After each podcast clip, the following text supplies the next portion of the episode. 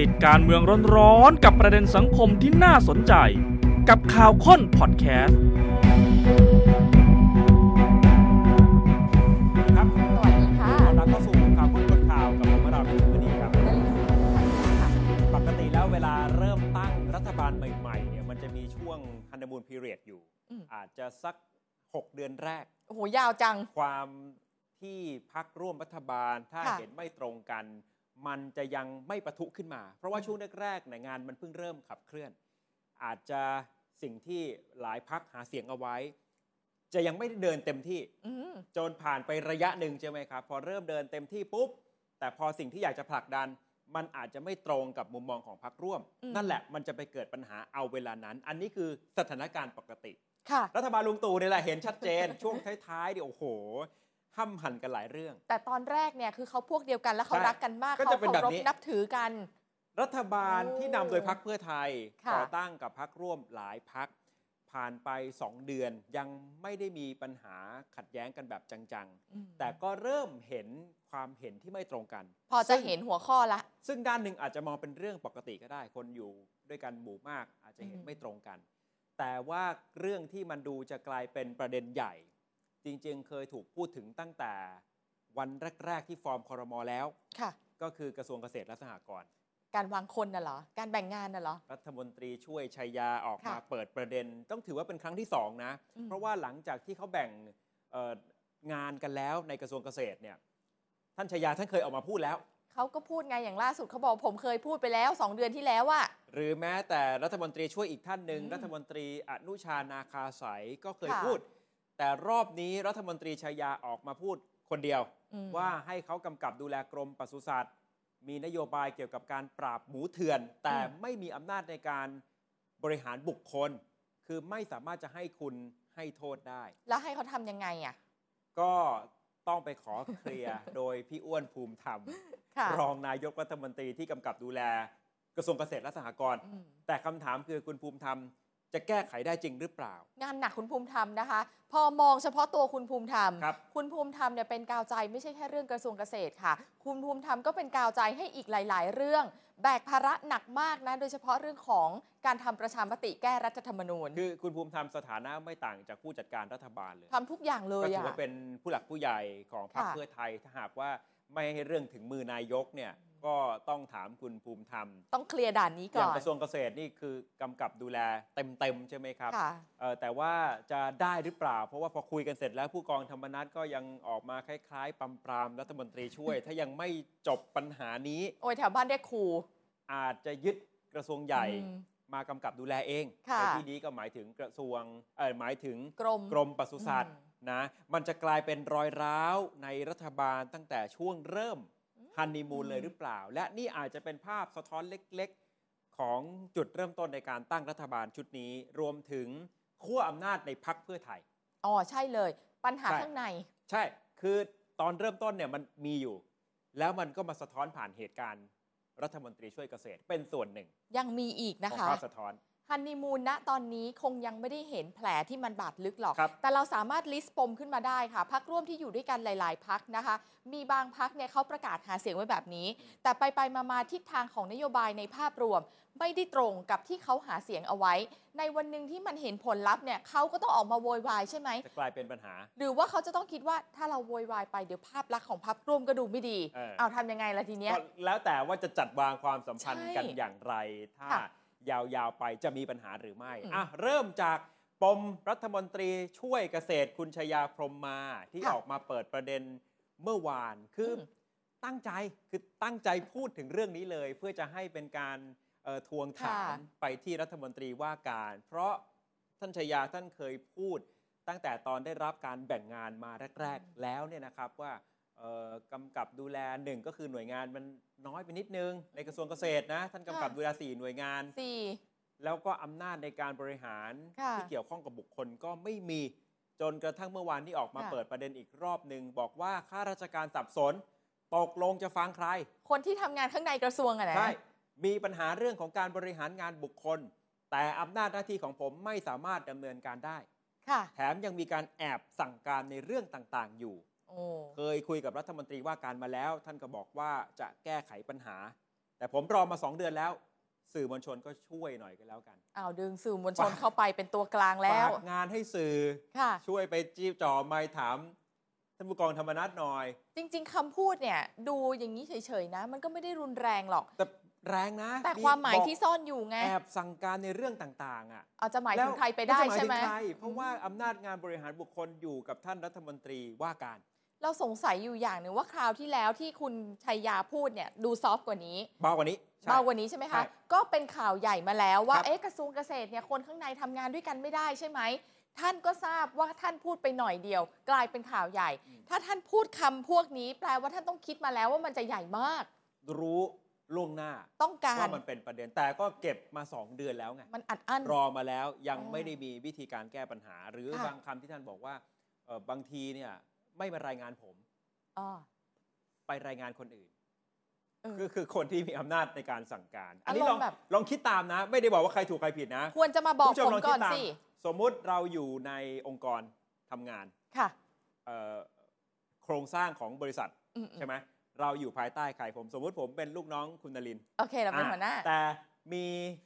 อีกคนหนึ่งที่กำกับดูแลเรื่องนโยบายในการทำงาน อืมๆ แต่คุณนลินทร์น่ะเป็นคนที่ให้คุณให้โทษกับผม ค่ะ ผมจะได้เลื่อนตำแหน่ง เออ จะได้โยกย้ายไปจุดที่ดีกว่า จะได้เพิ่มเงินเดือนสมมุตินะ เออ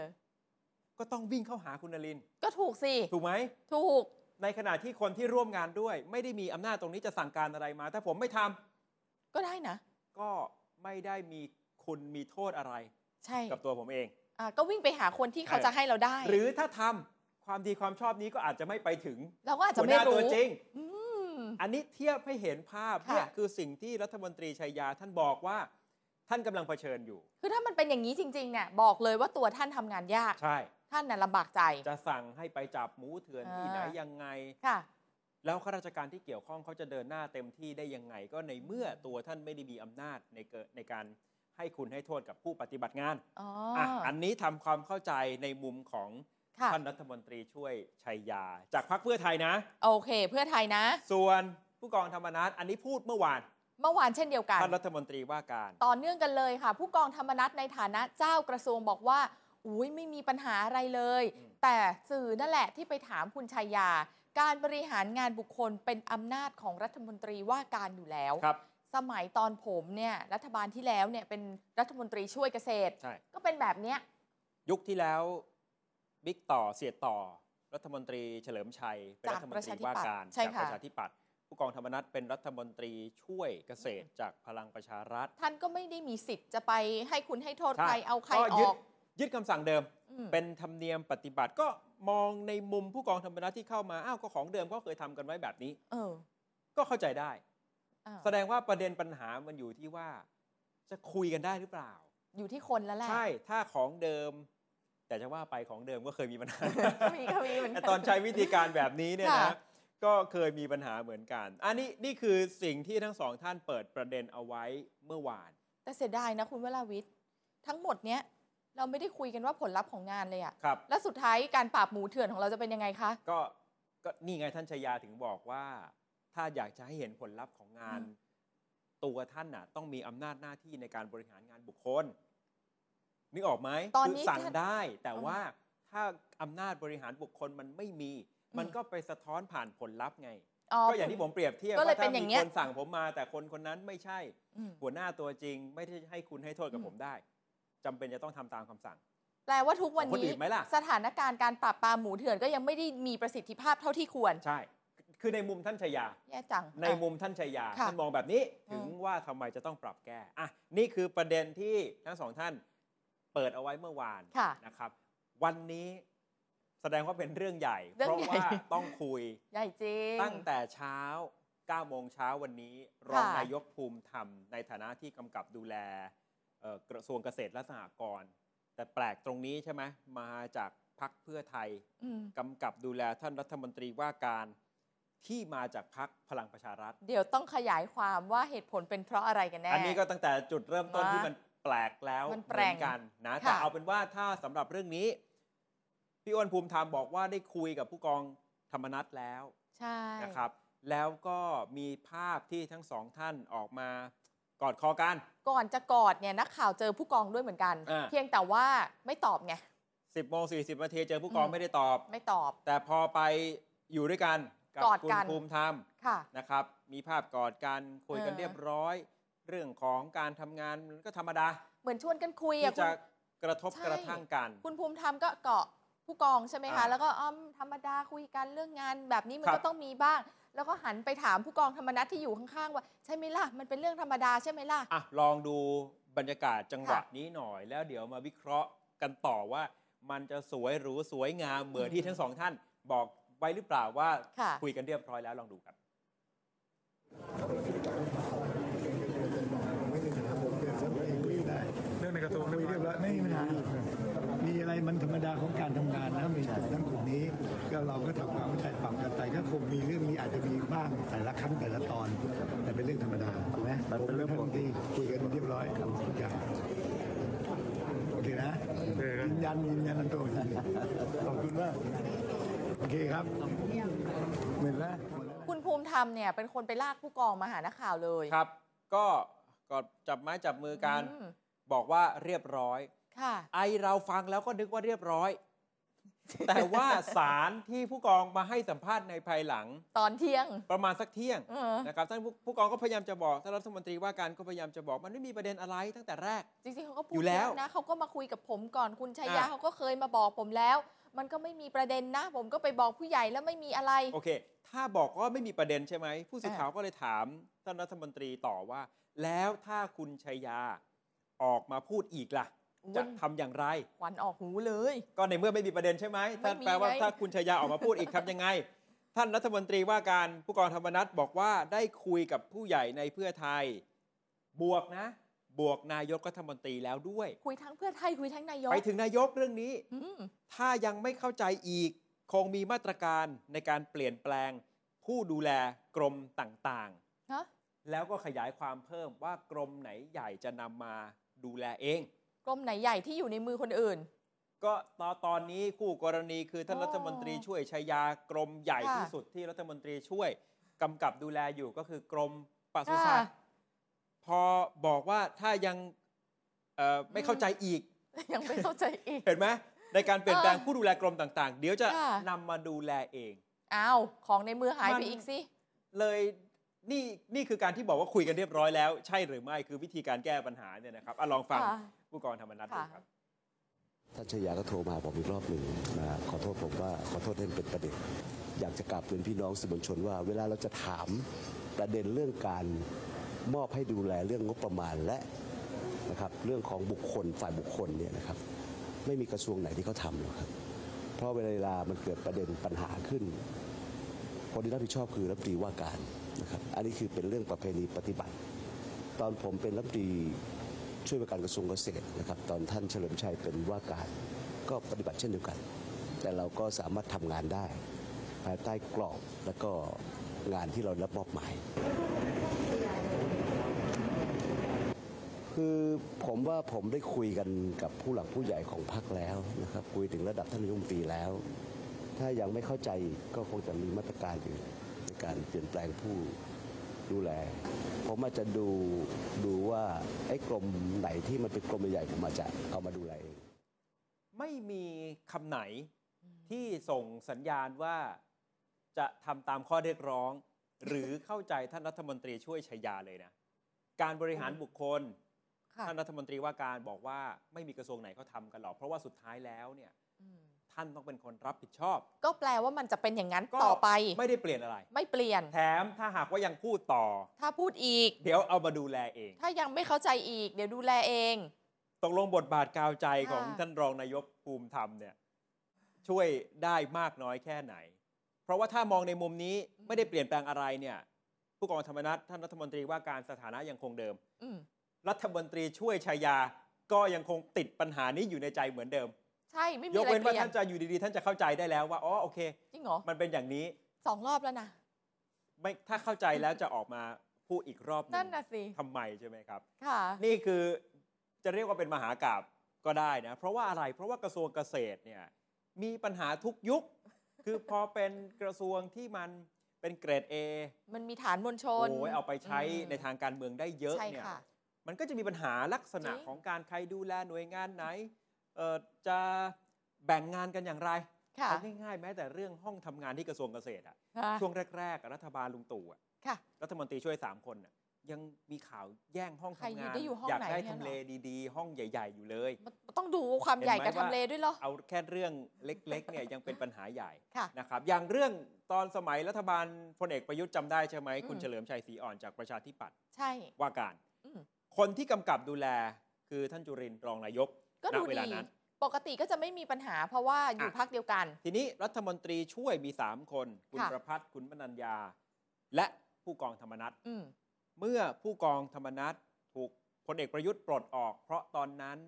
ค่ะ มีเรื่องราวนอกสภา ใช่ใช่ กบฏผู้กอง เอออ ะมีความพยายามที่จะก็ยังเป็นปริศนาอยู่ทุกวันนี้นะ ก็คือพ้นจากตำแหน่งรัฐมนตรี เอาเป็ ช่วย นว่า อ่ะ ผู้กองธรรมนัฐพ้น ค่ะ จากตำแหน่ง แต่ว่าตอนที่พ้นจากตำแหน่งเนี่ยมันมีการโอนงานสี่กรมที่อยู่ในการกำกับดูแลของผู้กองธรรมนัฐ อืม ไปให้พลเอกประวิทย์ดูแล ซึ่งมันแปลกไงคะ ปกติสี่กรมนี้ต้องคืนให้กับคนข้างใน ใช่ จนสุดท้าย ทำไม ก็เป็นศึกภายในพัก อืม ร่วมรัฐบาลในเวลานั้นกันอยู่ สักครู่หนึ่ง บิ๊กป้อ ชั่ ม วค ไม่ ราว ใช่คนที่กำกับดูแลอะไรเลย แต่ได้งานไปสี่กรม ก็ถ้ามองในมุมพลังประชารัฐคือ ก็นี่โควต้าของพลังประชา อ๋อ รัฐ โอนกลับ อ่ะ พัก ถ้าเสียรัฐมนตรีของเราไป อ่ ยังไม่ได้แต่งตั้งใครใหม่ ค่ะ ขึ้นมา หน่วยงานที่กำกับดูแลโดยรัฐมนตรีของเราก็ ค่ะ ต้องโอนมาให้ผู้นำของพรรคใช่ไหม แล้วเจ้ากระทรวงเขาจะทำงานยังไง ก็ อ่ะ นี่ไงประชาธิปัตย์ก็ไม่ยอมสุด อืม ท้ายแล้ว ลุงตู่ก็เลยต้อง อืม เซ็นกลับมาให้กลายเป็น ค่ะ สี่กรมเนี้ยกลับมาอยู่กับทางเจ้า ใช่ กระทรวง อืม เพราะฉะนั้นไม่ใช่ครั้งแรกที่มีปัญหาในลักษณะของการแบ่งงาน พอมาครั้งนี้ท่านนายกเศรษฐา อืม รัฐมนตรีว่าการกระทรวงเกษตร เจ้ากระทรวงคือผู้กองธรรมนัฐ ค่ะ จากพลังประชารัฐ ใช่ รองนายกที่กำกับดูแลมาจากเพื่อไทย คนละพักเลย ถ้ายุคลุงตู่ประชาธิปัตย์กำกับดูแลเจ้ากระทรวง มาจากพักการเมืองเดียวกัน อืม แต่นี่มาจากคนละพัก ตอนแรกเนี่ยก็มีปัญหาตั้งแต่เริ่มเห็นชื่อแล้ว ครับ แล้วก็งงว่าทำไมถึงไม่เป็นกระทรวงเดียวกัน เพราะว่าถ้าเป็นพลังประชารัฐเหมือนกันจะต้องอยู่ที่พลตำรวจเอกพัชรวาท ใช่ จากพลัง คื ประ อ ชา ไม่ รัฐ ไม่ไม่เป็นพักเดียวกัน เออ ที่กำกับดูแล ใช่ควรจะเป็นพักเดียวกันไหม พลตบทเอกพัชรวาทท่านก็เลย เป็นรัฐมนตรีว่าการกระทรวงทรัพยากรธรรมชาติและสิ่งแวดล้อม และเป็นรองนายกรัฐมนตรี ใช่ แต่ไม่ได้กำกับดูแลกระทรวงเกษตร ค่ะ คำถามคาใจแล้วแบบนี้จะเคลียร์ศึกข้ามพักหรือศึกภายในพักเดียวกันเอง ที่ต้องใช้คำว่าเคลียร์ศึกพักเดียวกันเนี่ยเพราะ ครับ มีข้อสังเกตมาเนิ่นนานแล้วค่ะ ว่าจริงๆแล้วผู้กองเนี่ยก็เหมือนเป็นคนที่สวมเสื้อพลังประชารัฐ อืม แต่ก็เป็นคนที่เหมือนกับมาจากโควต้าเพื่อไทย อ่ะก็อาจจะ อืม มองกันแบบนั้นด้วยความสัมพันธ์ในอดีต หรืออาจจะมองวิเคราะห์ไปคาดการณ์อนาคตของผู้กองในอนาคต อ๋อ ว่าจะไปกับเพื่อไทยเต็มตัวหรือไม่ แต่ ค่ะ ว่าคุณชัยยาก็ไม่ธรรมดา เป็นสสมาแล้ว 9 สมัยแถ เก้าม ส ยัง มั มี ย ช่วงที่เลือกตั้งโมคะไปด้วย 2 สมัย จริงๆ ต้องนับเป็น 11 ก็เป็นคนสำคัญของพรรคเพื่อไทยคนหนึ่ง สำคัญแค่ไหนยังแพ้ผู้กอง เพราะฉะนั้นผู้กองต้องไม่ธรรมดากว่า แต่ผู้กองพูดก็จริงว่าไม่ได้ เพราะว่า ค่ะ ปัญหานี้มันเป็นประเพณีปฏิบัติในแง่ของการแบ่งงาน ย้อน อืม กลับไปดูคำสั่งกระทรวงเกษตร ปี 2560 ยุครัฐบาลคอสช ค่ะ รัฐมนตรีว่าการเวลานั้นคุณกฤษดาบุญราช เออๆ ท่านก็ทำเอกสารเป็นคำสั่งนะ นี่นะ แบ่งงาน อืม ให้บรรดารัฐมนตรีช่วยว่าการกระทรวงเกษตร ค่ะ รัฐมนตรีช่วยเวลานั้นคุณลักษณ์วัจนานวัตรเห็นไหมมีอำนาจสั่งการอนุญาต อนุมัติกำกับดูแล อืม ปฏิบัติราชการหรือดำเนินการอื่น ยกเว้นเรื่องที่เป็นงานนโยบายการบริหารงานบุคคล เรื่องที่ต้องเสนอนายกรัฐมนตรี หรือคณะรัฐมนตรี และงานจะเป็นเร่งด่วนของส่วนราชการ อืม ความหมายคือคุณลักษณ์ไม่มีอำนาจการบริหารงานบุคคล ไม่มี เออ อำ เนอะ นาจส่งเรื่อง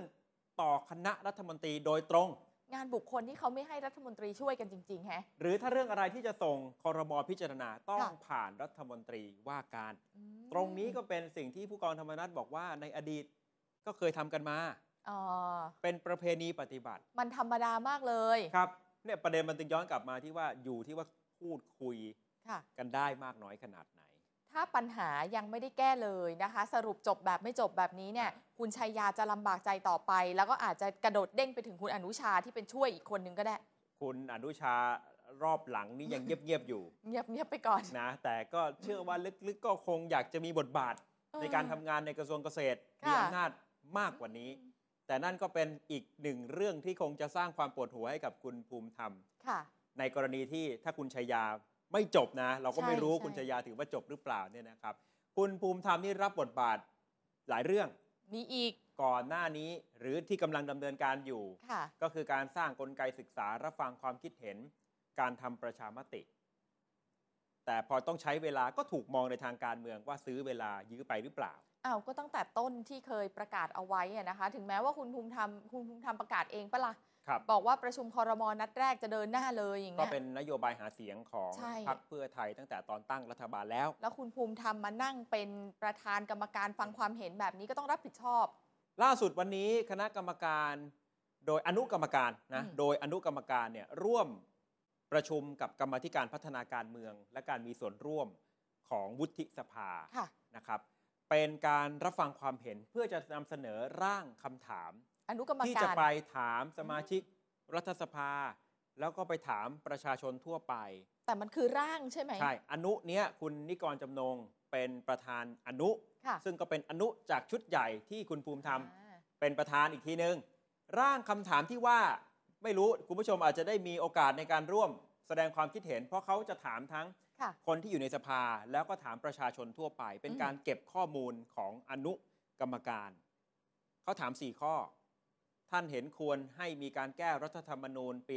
2560 หรือไม่ อ๋อก็คือตอบว่าใช่หรือไม่ใช่แค่ แค่ นั้น นั้ พ น อ นะท่านต้องการแก้รัฐธรรมนูญ 2560 แต่อันนี้มีเงื่อนไข อืมอืม เงื่อนไขที่ 1 คือทั้งฉบับ โดยคงไว้ซึ่งหมวด 1 บททั่วไป หมวด 2 พระมหากษัตริย์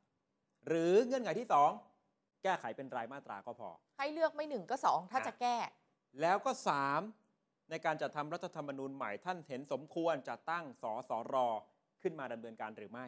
อืม 4จำนวนครั้งของการทำประชามติที่สามารถเกิดขึ้นได้จะ 1 2 3 หรือมากกว่า 3 ครั้งเนี่ย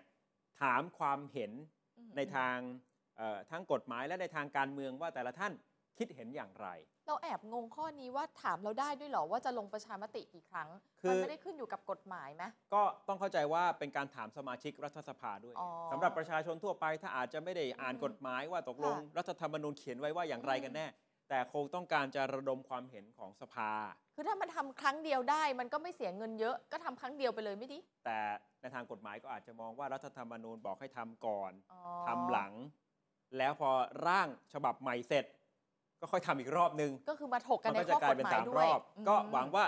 4คำถามเนี้ย ค่ะ จะได้เอ่อข้อมูลกลับมาประกอบการพิจารณา อ่า นะครับนี่ก็เป็นเอกสารข่าวของ ค่ะ เอ่อกรรมาธิการการพัฒนาการเมือง คือผมสังเกตนะที่ต้องวิ่งเข้าหากรรมาธิการชุดนี้นะเพราะว่าสมาชิกวุฒิสภาที่เป็นกรรมาธิการชุดเนี้ยตัวจี๊ดทั้งนั้นครับแต่ละท่าน ก็เลยต้องคุยกันก่อน ท่านเสรี งั้นเหรอ สุวรรณพานนท์แบบนี้ อ่า อาจารย์วันชัย ค่ะ แบบนี้เอ่อคุณจะเด็ดอินสว่างแบบนี้ ถ้าเหล่านี้โอเคทาง ใช่ จะสว่าง คื ขึ้ อน เรียกว่าท่านเหล่านี้เนี่ยจะ อ่า ในทางการเมืองเนี่ยจะเห็นต่างกับเพื่อไทยก้าวไกลมา อืม โดยตลอด เพราะฉะนั้น ค่ะ ก็เลยเริ่มจากกรรมาธิการชุดนี้ ค่ะ นะแต่มันก็มีตลกร้าย ก็คือคำถามประชามติเหล่านี้เนี่ยต้องฟังความเห็นจากฝ่ายต่างๆ ก่อน อืม แล้วค่อยกลับมา ก่ ส อน รุป จะ กันอี ไป กทีนึง ออกแบบคำถามนะ ใช่ ว่าคุณจะถามเขาว่าอะไร แล้วถ้าหลาย ๆ คนหรือบางท่านติดอยู่ในข้อ ครับ บางข้อ มันก็จะวนเวียนหาข้อสรุปไปเรื่อย ๆ จนกว่าจะไฟแนลจริง เพราะฉะนั้นไตรมาสแรกของปีหน้าจะได้ทำประชามติอย่างที่คาดการณ์กันไว้หรือเปล่า ๆ อาจจะเลทไหม อาจจะยาก อืม ที่สำคัญก็มีข้อสังเกตจากหนึ่งในคณะกรรมการที่จะขึ้นมาศึกษาการทำประชามติ อย่างท่านอาจารย์กิติพงศ์กิติยารักษ์อดีตปลัดกระทรวงยุติธรรม ท่านโพสต์ Facebook ที่ทำให้เห็นอีกมุมมองหนึ่ง ค่ะ ในฐานะรองประธานคณะกรรมการการศึกษา บอกไว้แบบนี้ค่ะ ครับ บอกว่ารัฐธรรมนูญฉบับที่ 21 ถ้าต้องการร่างให้ฉบับนี้เป็นฉบับสุดท้ายที่เป็นของประชาชนจริง ๆ เนี่ย มีข้อที่จะต้องพึงระวังและมุ่งมั่นมาก อืม หนึ่งเลยนะคะ ไม่พิจารณาแค่เรื่องเทคนิคกฎหมาย การเปลี่ยนแปลงเนื้อหาแล้วก็รูปแบบการเข้าสู่อำนาจ แม้ว่าจะมีการรับฟังความเห็นจากกลุ่มคนหลากหลายก็ตาม อืม สิ่งที่ต้องโฟกัสอยู่ตรงนี้ต่างหาก เปลี่ยนวัฒนธรรมทางการเมืองที่รัฐธรรมนูญเป็นกติกาแห่งอำนาจซะ ให้นึกถึงประชาชนเนาะสู่รัฐธรรมนูญที่สถาปนาหลักนิติธรรม เพื่อประกันสิทธิเสรีภาพของประชาชน ย้อนกลับไปร่าง 4คำถามเมื่อสักครู่ ค่ะ พูดแต่เรื่องทางเทคนิคทางกฎหมาย อ่า ไม่ได้พูดการเปลี่ยนวัฒนธรรม การเมืองที่รัฐธรรมนูญเป็นกติกาแห่งอำนาจในมุมของท่านกิติพงศ์ แล้วไหนจะหลักนิติธรรมอะไร ใช่ อีกล่ะ ยังไม่ได้พูดถึง ยังไม่เห็น แต่โอเค ลย เอ่ออนุกรรมการอาจจะบอกว่า ค่ะ ยังไม่ถึงขั้นตอนนั้น อันนี้เราจะออกแบบเรื่องประชามติเฉยๆ ค่ะ นะ ข้อสังเกตจากท่านกิติพงศ์บอกว่าผมหวังว่ากระบวนการประชามติที่กำลังจะเกิดขึ้นนี้ จะเป็นจุดเริ่มต้นของการตั้งคำถาม เพื่อเปิดประเด็น ค่ะ และเปิดพื้นที่ให้คนไทยทั้งประเทศเข้าใจร่วมกัน ในการสร้างรัฐธรรมนูญใหม่ที่มีจิตวิญญาณของหลักนิติธรรมอย่างแท้จริงไปด้วยกัน อืม เหมือนกับคนละคีย์เดียวกัน คนที่มีส่วนในการจะศึกษา ค่ะ การทำประชามตินะแล้วอาจจะไม่ได้มี อืม แค่ท่านกิติพงษ์อย่างเดียว คณะกรรมการชุดนี้นอกจากฝ่ายการเมืองแล้วก็ยังมีผู้ทรงคุณวุฒิมีนักวิชาการด้วย ใช่ ถึง ใช่ เวลาพอจะต้องเคาะเนี่ยจะเห็นตรงกันหรือเปล่า โอ้โหยากอีกแล้ว ย้อนกลับมาบทบาทของพี่อ้วน ค่ะ ภูมิธรรมเมื่อสักครู่ที่บอกว่าต้องเป็นกาวใจแล้วก็เอ่อเรื่องรัฐมนตรีเกษตรก็ว่านะ เกษตรก็หนึ่งรัฐธรรมนูญก็สอง รัฐธรรมนูญสอง ค่ะ แล้วก็เรื่องในพักอีกล่ะ บทบาทกันชน เช่น ต้องแก้ปัญหาความไม่พอใจของคุณเฉลิม จริง ๆ มันก็เป็นเรื่องอดีตแหละ ก็เล ครั ย บ หยิบยกมาให้ดูนะคะ ว่างานพี่อ้วนก็แอบเยอะเหมือนกันแหละจำได้ไหมนำเสนอเมื่อวันที่ 5 ตุลา อืม ทันทีที่ร้อยตำรวจเอกเฉลิมอยู่บำรุงประกาศออกมาว่านี่นะสับบั้นสัมพันธ์กับอดีตนายกทักษิณ ครับ คนก็คิดกันไปใหญ่เลยว่ามันจะจริงไม่จริง คุณโกรธกันแล้วคุณจะกลับมากอดกันได้ไหม อืม แล้วก็ไปเช็คข่าววันนั้นนะคะ เช็คมาบอกว่าที่บ้านริมคลอง กับคุณวันอยู่บำรุงบอกว่าเรื่องจริง อืม และนี่คือต้นต่อ สาเหตุที่ตนกับลูกชายไม่ได้ตำแหน่งทางการเมืองใดๆ เพราะอดีตนายกทักษิณพูดลับหลังว่าเป็นคนกวนโอ้ยทั้งพ่อทั้งลูกจึงไม่ให้ตำแหน่ง ก็โกรธ ก็เลยกลายเป็นการสะบั้นสัมพันธ์ ค่ะ กับอดีตนายกทักษิณตอนนั้นในจนช่วงเหตุเหตุการณ์ใหม่ๆ คุณภูมิธรรมก็บอก โอ้เดี๋ยวจะต้องไปเคลียร์ อืม นะ เคยให้สัมภาษณ์เอาไว้ เพราะคุณ ใช่ เฉลิมก็ถือว่าเป็นบุคลากรเก่าแก่ของ ใช่ พรรคเพื่อไทย ปรากฏวันที่เลือกคุณนุ้งอิงเป็นหัวหน้าพักเมื่อวันศุกร์ที่ แล้ว ผ่านมา อ่ คุณวันอยู่บำรุงโพสต์ Facebook น่าคิดว่า อ่า กับตระกูลอยู่บำรุงเนี่ยจะคนละทางกับพรรคเพื่อไทยแล้วหรือเปล่า อ้าวก็เขาบอกว่าเนี่ยกำลังไปนะ เพื่อไทยเนี่ยไปเลือกกรรมการบริหารพักชุดใหม่ เสร็จแล้วก็จะเลือกคุณลุงอิงเป็นหัวหน้าพักด้วย ประโยคสุดท้ายเนี่ยแหละค่ะ อ่า แต่ไม่รู้ว่าการไปพักครั้งนี้จะเป็นครั้งสุดท้ายของผมหรือไม่ ท่านถามใครคะ สรุปว่าพี่อ้วนภูมิธรรม ได้ กาวใจได้เคลียร์ใจมากน้อยขนาดไหนเคลียร์ไม่สำเร็จใช่ไหม ได้เชื่อมหรือยังทำไมมันดูเหมือนว่าประโยคสุดท้าย เออ ของคุณวันจะลงเอยแบบทางใครทางมัน ถ้า ไม่รู้ ถ้า 5 ตุลาคมที่ ค่ะ เกิดเหตุ แล้วเราก็ไม่รู้ว่ากระบวนการเบื้องหลัง ถ้าเขาได้คุยกัน เกือบ คุณ เดือน วัน อะ ก็ไม่น่าจะโพสต์ เนอะ ให้ได้ตีความแบบนี้ว่า ถ้าไม่ ไม่ ต้อง รู้ว่า ขาย การไปพักครั้งนี้จะเป็นครั้งสุดท้ายหรือไม่ ค่ะ แปลว่า แปลก สรุปก็ยังเคลียร์ไม่ได้หรือยังไม่ได้คุย แต่ต้องยอมรับนะ ว่าคนที่คุณภูมิธรรมต้องไปเคลียร์แต่ละคนก็ ครับ จิตจี๊ดทั้งนั้นไงก็ไม่ง่ายอ่ะ ปวดหัวแทน อืม ร แต่ อ ละ ง คนนี่ นาย เนาะ กภูมิธรรม ค่ะ นะทั้งบทที่มันค่อยๆเป็นปัญหาเนี่ยจะว่าไปส่วนหนึ่งก็เกิดจากขั้วอำนาจในพรรคเพื่อไทยเองด้วย ที่คนมองเข้าไปในเพื่อไทยอะนะคะ บอกเลยว่าสับสน ครับ เพราะว่าดูเหมือนมีเขาใช้คำว่าอะไรล่ะกลุ่มกวนหลาย ผู้ ๆ สา มี ย อำนาจ อะ หลายสาย เออหลายสายอ่ะ อ่ะแน่นอนท่านนายกรัฐมนตรีในฐานะหัวหน้าฝ่ายบริหาร อืม แต่ฐานในทางการเมืองก็อาจจะถูกมองว่าไม่มี ฐานสอสอด้วย อ่ะไม่ได้เป็น ใพรรคอะ ไม่ได้เป็นนักการเมืองมาก่อน อืม ใช่ไหมครับ ส่วนคุณอุ้งอิงแม้ว่าจะหน้าใหม่ วัยยังไม่ถึง 40 อืม ประสบการณ์ทางการเมืองยังน้อย ค่ะ ยังไม่เคยเป็นนายกรัฐมนตรี แต่ฐานนี่ การขึ้นมาเป็นหัวหน้าพัก เพราะเป็นเอ่อลูกสาวของคุณทักษิณ คุณทักษิณที่เป็นเจ้าของพรรคตัวจริง อ่ะ เป็นประหนึ่งผู้นำจิตวิญญาณ เป็นนายใหญ่ชั้น 14 นี่คือลูกสายตรง ก็จะเป็นขั้วขั้วใหญ่ อาจจะใหญ่ที่สุดเลยก็ได้ ใหญ่ที่สุด แล้วอย่าลืมว่าคุณนุ้งอิงเองก็จะมีกลุ่ม ค่ะ คนใกล้ชิดกลุ่มคนทำงาน ที่อาจจะเรียกกันว่าเป็นกลุ่มเพื่อนอิง อ่า อ่ะคือนอกจากว่าความเป็นคุณนุ้งอิงจะได้ฐานจากคุณทักษิณมาแล้วเนี่ย ค่ะ ก็จะมีฐานจากตัวคนรอบข้างของคุณนุ้งอิงเองเหมือนกัน ก็แน่นเลยแหละ ถัดมาเมื่อวันอาทิตย์ คุณแม่ คุณหญิงพจมานดามาพงศ์ปรากฏ ค่ะ ตัวในงานวิ่ง ก็ถูกมองว่านี่คือการไฟเขียวแล้วก็เป็นอีกคนหนึ่งที่เป็นผู้มีบารมีเหนือพักเพื่อไทย มองกันว่าคือเบื้องหลังของดิวหลาย ๆ ดิวที่ ครับ เกิดขึ้น ภาพที่สะท้อนชัดเจน รัฐมนตรีหลายท่านก็เข้าไปกราบสวัสดี อืม คุณหญิงพจมาน เอาละอาจจะเป็นภาพของผู้อาวุโสน้อยกว่า ค่ะ เข้าไปกราบผู้อาวุโสมากกว่า และในฐานะอดีตภริยา นายกรัฐมนตรีที่บรรดารัฐมนตรีเหล่านั้นให้ความเคารพนับถือ อืม ก็มองแบบนั้นได้ ค่ะ แต่ในจังหวะที่คุณหญิงพจมานปรากฏตัว หลังจากคุณนุ้งอิงได้รับการละเลือกเป็นหัวหน้าพักโอ้โหในทางการเมืองมันคิดเป็นอื่นไม่ได้ ไม่ได้หรอก ว่าไฟเขียว แน่ แล้วก็ส่งสัญญาณว่าบทบาทของตัวท่านเอง ๆอืม กับพักนี้นะ ยังมีอยู่ ใช่ ซึ่งคุณหญิงพจมานเนี่ยก็จะมีสายของตัวเอง ใช่ อีกทีหนึ่ง ครับ ใช่ไหมคะ เหมือนอีกหนึ่งขั้วอำนาจที่อยู่ในเนี้ย อันนี้เฉพาะเอ่อคุณพ่อคุณแม่และคุณ ค่ะ ลูกนะ ใช่ค่ะ นี่ยังไม่รวมคุณน้องสาว คุณที่เป็นคุณอาของ ทั้ง หัวหน้าพัก ทั้ง ด้วย ทั้งคุณยิ่งรักษณ์ ค่ะ คุณเยาวภา ก็เป็นหนึ่งในผู้นำกลุ่มกวนในพัก ก็เป็นอีกสายหนึ่ง นายกปูยังมีเครือข่ายเดิมตอนที่ท่านเป็นนายก ค่ะ นะครับ มีคนใกล้ชิดแล้วก็เอ่อบางท่านก็ยังคล้ายๆเป็นโควต้า อ่ จากนายกปูนี่ด้วยเหมือนกันนะหรือว่าเจ๊แดงเยาวภาวงศ์สวัสดิ์เนี่ย ก็มีเหมือนกัน ก็ยังมีบทบาท มี โดยเฉพาะบรรดาสส ค่ะ ภาคเหนือก็จะเป็นอีกขั้วอำนาจหนึ่ง อ่า นะครับ นี่ยังไม่รวมบรรดาคนเดือนตุลาที่จะมาร่วมคุมยุทธศาสตร์พัก บางคนก็ก่อตั้งกลุ่มแคร์ที่เป็นติ้งแตงเป็นมันสมองของพัก อืม คุณจตุรนต์ฉายแสงอ่ะคุณจตุรนต์นี่ระยะหลัง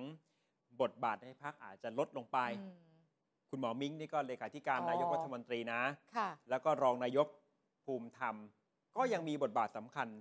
ในการชี้ทิศทางของพรรคเพื่อไทย ถึงแม้กรรมการบริหารชุดใหม่จะเป็นคนรุ่นใหม่ ก็ตาม แต่เชื่อหรือว่าพี่ ๆ เหล่านี้ที่ยังคงมีบทบาท ค่ะ อยู่เนี่ยจะไม่ช่วยกำกับดูแลพรรคเพื่อไทย แล้วถ้าถามว่าถ้าเราจะลากเส้นคนเดือนตุลาเอาแบบมองภาพก ครับ ว้างๆอะนะคะ จะไปฟังใครมากที่สุด นี่ไง มันก็ต้องเงี้ยอย่างเงี้ย อย่างเงี้ย ขึ้นมาข้า นี่ งบน นี่คือหนึ่ง ค่ะ ในเอ่อความรอยร้าวอาจจะมองว่าเป็นสนิมเนื้อในของ อ่ะ ตัวพรรคเอง แล้วคนอื่น ๆ ที่เป็นสสนอกเหนือจากภาพที่เราเห็น เออ ดูตรงนี้นะคะ ก็อยู่กวนไหนใครก็ว่าไป แล้วเขาจะไปทางไหน จะ ดี เข้า ล่ะ ทางไหน เออ ใช่ไหมครับ ถัดมาเสนมเนื้อในในระดับรัฐบาล พักร่วมอย่างเงี้ยเหรอ ก็ที่เล่าไปแล้ว อ่าอันนี้ กรณีกระทรวงเกษตร ผู้กองธรรมนัฐรัฐมนตรี ค่ะ ว่าการ รัฐมนตรีช่วยสองท่านมาจากคนละพัก รัฐมนตรีชายามาจากเพื่อไทย รัฐมนตรีอนุชาจากรวมไทยสร้างชาติ กลัวใจเหลือเกินคุณวราวิทย์ว่า ก็ เรื่องนี้จะไม่จบอ่ะ อ่ะก็ผู้กองธรรมนัฐ ไม่รู้ บอกว่า อะ ถ้าไม่จบ เดี๋ยวก็ต้องดูว่ากรมไหน เออ อ๋อ อาจจะเป็นวิธีการวิธีแก้ปัญหาของผู้กองก็ได้นะ คือ ก็คือก็ในเมื่อท่านท่านชัยยาบอกว่า ค่ะ ท่านกำกับดูแลบริหารบุคคลไม่ได้ทำให้การสั่งการเนี่ยมันไม่ได้ใช่ไหม เออเออ ก็เอากรมปศุสัตว์มาเดี๋ยวผมดูเอง งั้นเพราะ ไม่ ว่า ต้องท ทีนี้ทีนี้ก็จะได้ไม่มีข้ออ้างไง ำก็เดี๋ยวก็มีกรมอื่นไง ไม่ ก็จะเป็นเหมือนกันไง ไม่มีข้ออ้างว่ากำกับดูแลนโยบายไม่ได้ เพราะว่าเรื่องนโยบายก็จะมาอยู่ที่ตัว ที่ตัวท่านแล้ว แล้วจะให้ท่านทำอะไรอะคะ ก็อีกสามอีกสองกรมแล้วก็หนึ่งรัฐวิสาหกิจ น้อย ก็ทำไปหรืออาจจะเอาอะไรไปแลกข่าว อ่า บางกระแสก็ว่าอาจจะเอาบางกรมที่ อืม รัฐมนตรีอนุชาดูแล อ้าว เอามาแลกแทนกรมปศุสัตว์ก็มี คุณอนุชาก็แย่สิ ก็ คะ ถ้าไม่จบ หวยก็จะไปลงล็อกที่รัฐมนตรีช่วยอนุชา แล้วก็มาวนอยู่อย่างเงี้ยพอเป็นเกิดปัญหาอ่ะนักข่าวรู้เอาเป็นเรื่อง แต่ ใหญ่อีก รัฐมนตรีอนุชาอาจจะไม่ได้ออกมาพูด อ่าม ากในรอบนี้ไง ค่ะ ก็ไม่รู้ว่าถ้าถ้ามันจริง ถ้าวิธีแก้ปัญหาสมมุตินะ โอ้ย ไปเอาของท่านอนุชามา ถมให้ท่านชายา แล้ว นั่นน่ะสิ เอากรมปศุสัตว์ไปอยู่กับว่าการ อืม จะจบหรือเปล่าศึกภายในกระทรวงเกษตร ยาก ถัดมา ค่ะ ความเป็นรัฐบาลก็ยังถูกมอง อยู่ภายใต้อำนาจ อยู่ภายใต้เงาของกองทัพฝ่ายความมั่นคง โดยเฉพาะงานกลาโหม หรือลุงตู่ กระทรวงกลาโหม ใช่ครับ งานความมั่นคงทั้งหลายแหละค่ะ การที่นายกรัฐมนตรีมีแนวคิด ไม่ไม่มีแนวคิดที่จะยุบกอรมน อืม นี่ก็เป็นอีกหนึ่งมุมที่อาจจะทำให้ถูกมองได้ อ่า ว่าเนี่ยก็มีความเป็นเอ่อพลเอกประยุทธ์ แนววิธีคิดนะ คือหมายถึงว่าตัวท่านคงไม่ได้มากำกับดูแลสั่งการอะไรขนาดนั้นว่ารัฐบาล ชุดใหม่คงจะต้องเป็นยังไงใช่ไหม ถ้าอย่างนั้นมันก็ต้องหมายรวมถึงการปฏิรูปกองทัพด้วยใช่ไหม ครั คะ บ เพราะว่าถ้าโครงสร้างยังเหมือนเดิมแล้วไม่ได้ปฏิรูปใด ๆ เลยเนี่ย มันก็หมายความว่าสิ่งที่บิ๊กตู่วางเอาไว้ เหมือนเดิม ก็ยังคงที่อยู่ตรงนั้น อย่างกอรมนที่เราเล่าประวัติศาสตร์ของกอรมนไปจุดเปลี่ยนสำคัญก็อยู่ในยุคคอสชด้วยที่ส ค่ะ ยายปีก เพิ่มนิยามคำว่าความมั่นคง อืม เพิ่มเรื่องสาธารณภัยที่ ใช่ เกิดขึ้นแล้วและอาจจะเกิดขึ้น ครอบคลุมทุกอย่างไม่ใช่แค่คนหรือบุคคลทำให้เกิด หมายถึงโรคอุบัติใหม่ก็ ด้วย ด้วยเหมือนกัน ก็เนี่ยเป็นวิธีคิดสมัยบิ๊กตู่ อืม ถ้าสมมติว่าเพื่อไทยเดินตามที่อาจจะไม่ได้ปรับแก้อะไรที่มันเห็น ค่ะ ความเปลี่ยนแปลง ก็จะถูกมองว่าทับซ้อนตรงนี้อีก ยังมีเงาของบิ๊กตู่ทาบทับอยู่ที่ฝากฝั่งกลาโหม แล้วก็ อ๋อ ถ้าลามไปจนถึงพักร่วมอื่น ๆ ที่เริ่มจะเห็นรอยปริความเห็นที่มันไม่ตรงกัน มันก็มีอ่ะ เช่น เรื่องดิจิทัลวอลเล็ตระหว่าง ค่ะ พักเพื่อไทยกับพักภูมิใจไทย สองวันที่แล้วคนจากภูมิใจไทยออกมาให้สัมภาษณ์ คือเขาไม่ได้ให้สัมภาษณ์แรงแบบหักนะคะ ครับ มีการเสนอแนวคิดว่าเงินที่จะเอาไปลงดิจิ t a ลวอลเล็ตไปทำอย่างอื่นดีไหมล่ะ บางคนก็บอกว่าไม่เห็นด้วยที่จะแจกขณะนี้ คือจริงอยู่ไม่ใช่ระดับหัวหน้าพัก ค่ะ นะซึ่งมันก็เป็นวิธีการสื่อสารในทางการเมืองอย่างหนึ่ง คือ ม อาจจะเริ่มจากบรรดาลูกพัก เขาจะสู้กัน ส ทีละ ส ชั้น ก่อน ใช่ไหม ใช่เหมือนเหมือนเรื่องกัญชา อ๋อ จำได้ไหม จำได้ ยุคลุงตู่คุณ อ่า จุรินทร์กับคุณอนุทิน อืม ประชาธิปัตย์กับภูมิใจไทยเห็นไม่ตรงกันเรื่องเรื่องกัญชา แต่ว่าเวลาปรากฏตัวต่อหน้ากัน เวลาสัมภาษณ์ถึงกัน จะบอกไม่มีอะไรคุยกันได้ แต่คนใน พักสส โอ้ระดับสอสอ ฟาดกันยับเลย ภูมิใจไทยประชาธิปัตย์ซัดกันเละ ค่ะ เรื่องเรื่องกัญชา อ๋อ มันเป็นอย่างนี้ อ่ะ แสดงว่า ทีนี้ มันเริ่มแล้ว ทีนี้เรื่องดิจิทัลวอลเล็ตมันก็เด็กคล้ายๆ เช่น คุณสลิดพงษ์เกี่ยวข้องสอสอกระบี่ภูมิใจไทย ค่ะ บอกไม่เห็นด้วย ที่จะแจกณเวลานี้ หรือคุณกรวีปริศนานันทกุล อ่างทองภูมิใจไทย อืม วันก่อนคุณกรวีโพสต์ ตั้งคำถามใช่ไหมครับ ชวนคนมาแสดงความเห็นว่าถ้าให้เลือกได้ 5 0 0แสนล้านเนี่ย เอาไปทำอะไรอย่าง เอาไป เงี้ย ทำอะไร เอามาใช้เป็นดิจิทัลวอลเล็ต อืม หรือว่าจะเอามาทำน้ำประปาสะอาดทั่วไทยดื่มได้ อ่า นี่ก็เรื่องหนึ่ง และเรื่องล่าสุดนี่คุณนรินทร์ไปคุยกับท่านรัฐมนตรีแรงงานมาใช่ไหม ค่าแรง 600 ก็คือภายในต้นปี 67 ใช่ไหมคะ โครงการที่หาเสียงเอาไว้โดยรัฐบาล ครั แก บ นนำเพื่อไทยเนี่ย ค่าแรงเนี่ยจะอัพมาเป็น 400 ก่อน แล้วก็อีก 4 ปีคือ 600 บาท อ่า ก็ถามท่านนะว่าท่านคิดยังไง เพราะท่านเป็นเจ้ากระทรวงแรงงาน ท่านก็บอกว่าแต่ละพักอะหาเสียงอะไรหาได้หมดเลยนะ ผมก็ทำให้ได้ทุกอย่างอะ อ่า แต่ว่าเมื่อไหร่คุณตกงานอะอย่ามาร้องเรียนกับผมนะ อ้าว นั่นก็แปลว่ามันยากมาก อืม เห็น แล้ว ไหมคะ แล้วแล้วมันก็เอ่อท่านก็เป็นรัฐมนตรีแรงงานมาจากพรรคภูมิใจไทย แต่นโยบาย อืม หาเสียงเป็นของพรรคเพื่อไทย ใช่ท่าน เออ ลำบากใจลองฟังเสียงท่านดูค่ะ ได้ผมขึ้นให้คุณได้ แต่ถ้าพวกคุณตกงานคุณอย่ามาร้องเรียนนะ อ่า ผมขึ้นให้ได้ คุณอยากได้ 400 ผมให้ คุณอยากได้ 600 ผมก็ให้ แต่คนที่ตกงานคุณไปไปไปทะเลาะกันเองนะผมไม่สามารถที่จะเยียวยาพวกคุณได้ อันนี้เราต้องเอาความจริงมาตั้งบนโต๊ะแล้วคุยกัน เพราะฉะนั้นมันถึงต้องมีการคุยเรื่องของไตรภาคี ทั้งสามฝ่ายฝ่ายลูกจ้างก็ต้องมาหารือกันว่า คุณรับได้นะ ทุกคน ถ้า ต้อง เพื่อ ไห น ว เพื่อน อะ ถ้าเพื่อนเพื่อนคุณตกงานตั้งหลายล้านคนเนี่ยพวกคุณจัดการกันเองนะ นายจ้างบอกเขาพร้อมที่จะย้ายฐานการผลิต ไปอยู่ประเทศที่ถูกกว่า แล้วเราจะทำอย่างไร เพราะฉะนั้นเราประคับประคองดีไหม ลูกจ้างอยู่ได้ นายจ้างก็ยังเดินหน้าได้ เอ่อฟังดูท่านก็ไม่ได้คัดค้านเต็มที่ใช่ไหม ท่านก็ไม่ได้ค้านแต่ เออ ว่าในท้ายที่สุดแล้วเนี่ยการอยู่แบบที่ไม่เสียหายมาก ๆ จะมีคนย้ายฐานการผลิตนายจ้างอยู่ได้ด้วยอะ คนไม่ตกงาน มันไปไม่ถึงตัวเลขที่หาเสียงเอาไว้ไง อ๋อ ท่านก็เลยชวนตั้งคำถามว่าเนี่ยถ้ามัน อืม เกิดผลกระทบ ย้ายฐานการผลิตคนตกงานนายจ้าง ใช่ จ้างไม่ไหวแบบเนี้ย อืม จะยอมรับกันได้ไหม ใช่ ซึ่งอ่านระหว่างบรรทัดก็คือก็อาจจะ ไม่ ไม่ ถึง เห็นด้วย ไปไม่ถึง ยังไม่ตั้ง 600 เลยใช่ไหม400 นี่ก็อาจจะเป็นแค่ฝันหรือเปล่าครับ ไม่ทั่วทั้งประเทศ เออ อันนี้คือมุมของ ค่ะ ท่านรัฐมนตรีแรงงาน และพอถึงเวลาพอคนจะไปกดดันว่าให้พักเพื่อไทยเริ่มทำอ่ะ อ่ะ อ้าวแล้วท่านรัฐมนตรี ใช่ จากภูมิใจไทยอ่ะ ท่านก็จะบอกไงว่ามันมีกระบวนการ นี่ ต้องไปถามไตรภาคีคนนั้นบอกมา อ่ะ ทำไม่ได้คนนี้ก็ทำไม่ได้ นี่จะเป็นอีกเรื่อง ค่ะ ที่เอ่อเป็นปัญหาใน อืม พักร่วมหรือเปล่า นอกจากนั้นก็ยังมี สาม เรื่อง ปม วิธีคิดนะสามปม เกี่ยวกับงานด้านความมั่นคง อืม อย่างแรกคือการยกเลิกประกาศพรกฉุกเฉินในพื้นที่ 3 จังหวัดชายแดนภาคใต้ ค่ะ สุดท้ายเนี่ยล่าสุดคือขยายเวลามา 3 เดือน ยกเลิก 3 อำเภอ ประกาศ ใช่ กลับมาบังคับใช้อีกครั้งหนึ่งหนึ่งอำเภอ นี่คือผลงานล่าสุดของรัฐบาล ครับ ที่ข้างในรัฐบาลก็มีประชาชาติอยู่ แล้วไม่ได้ตรงกับแนวคิดของประชาชาติ เพราะประชาชาติเสนอยกเลิก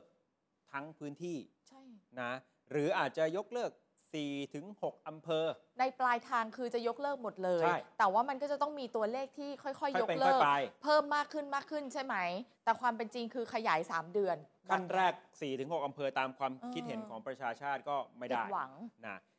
เรื่องที่ 2 ยุบกอรมน ค่ะ ท่านนายกบอกเมื่อวานไม่มีแนวคิดที่จะยุบ อืม แล้วกฎหมายก็คงจะเข้าสภาไม่ได้ด้วย เพราะว่าเป็นกฎหมายที่ประธาน อืม สภาผู้แทนราษฎรตีความว่าเป็นกฎหมายที่เกี่ยวข้องกับการเงิน ก็เหมือนคุณวราวิทย์บอกเมื่อวานว่าดับฝันเลยคือจบต้งมี แล้ว ต้องมีลายเซ็นท่านนายก อ่า ก้าวไกลรู้จังหวะนี้ทันทีกดดันไปที่ประชาชาติ คุณประชาชาติ คุณจะเอายังไง คุณหาเสียงในพื้นที่ 3 จังหวัดมาแบบนี้นะ คุณจะไป เออ ตอบฐานเสียงเขายังไง ถ้าคุณอยู่เฉย คุณก็โดน ใช่ ประชาชนในพื้นที่เขาจะตั้งคำถาม ประชาชาติตกที่นั่งลำบากในทันที เออ คือถ้าประชาชาติเนี่ยยังดึงดันเสนอว่าควรที่จะยุบกอรมน ครับ ก็จะเกิดภาพว่ารัฐบาลพักร่วมอะค่ะ นี่คุณแตกกันใช่ เห็ ไห น ม ไม่ตรงกัน อ่ะแต่ถ้าเฉยๆ ประชาชนจะคิดยังไง นี่ไงก้าวไกลถึงตี อ๋อ จุดนี้เลยว่าประชาชาติหาเสียงมา อืม และเรื่องสุดท้ายการแก้ปัญหายาเสพติด ค่ะ นะครับ ข่าวฮือฮาก็เพราะว่าเอ่อที่ประชุมคณะกรรมการที่เกี่ยวข้องกับการปราบปรามยาเสพติดเนี่ย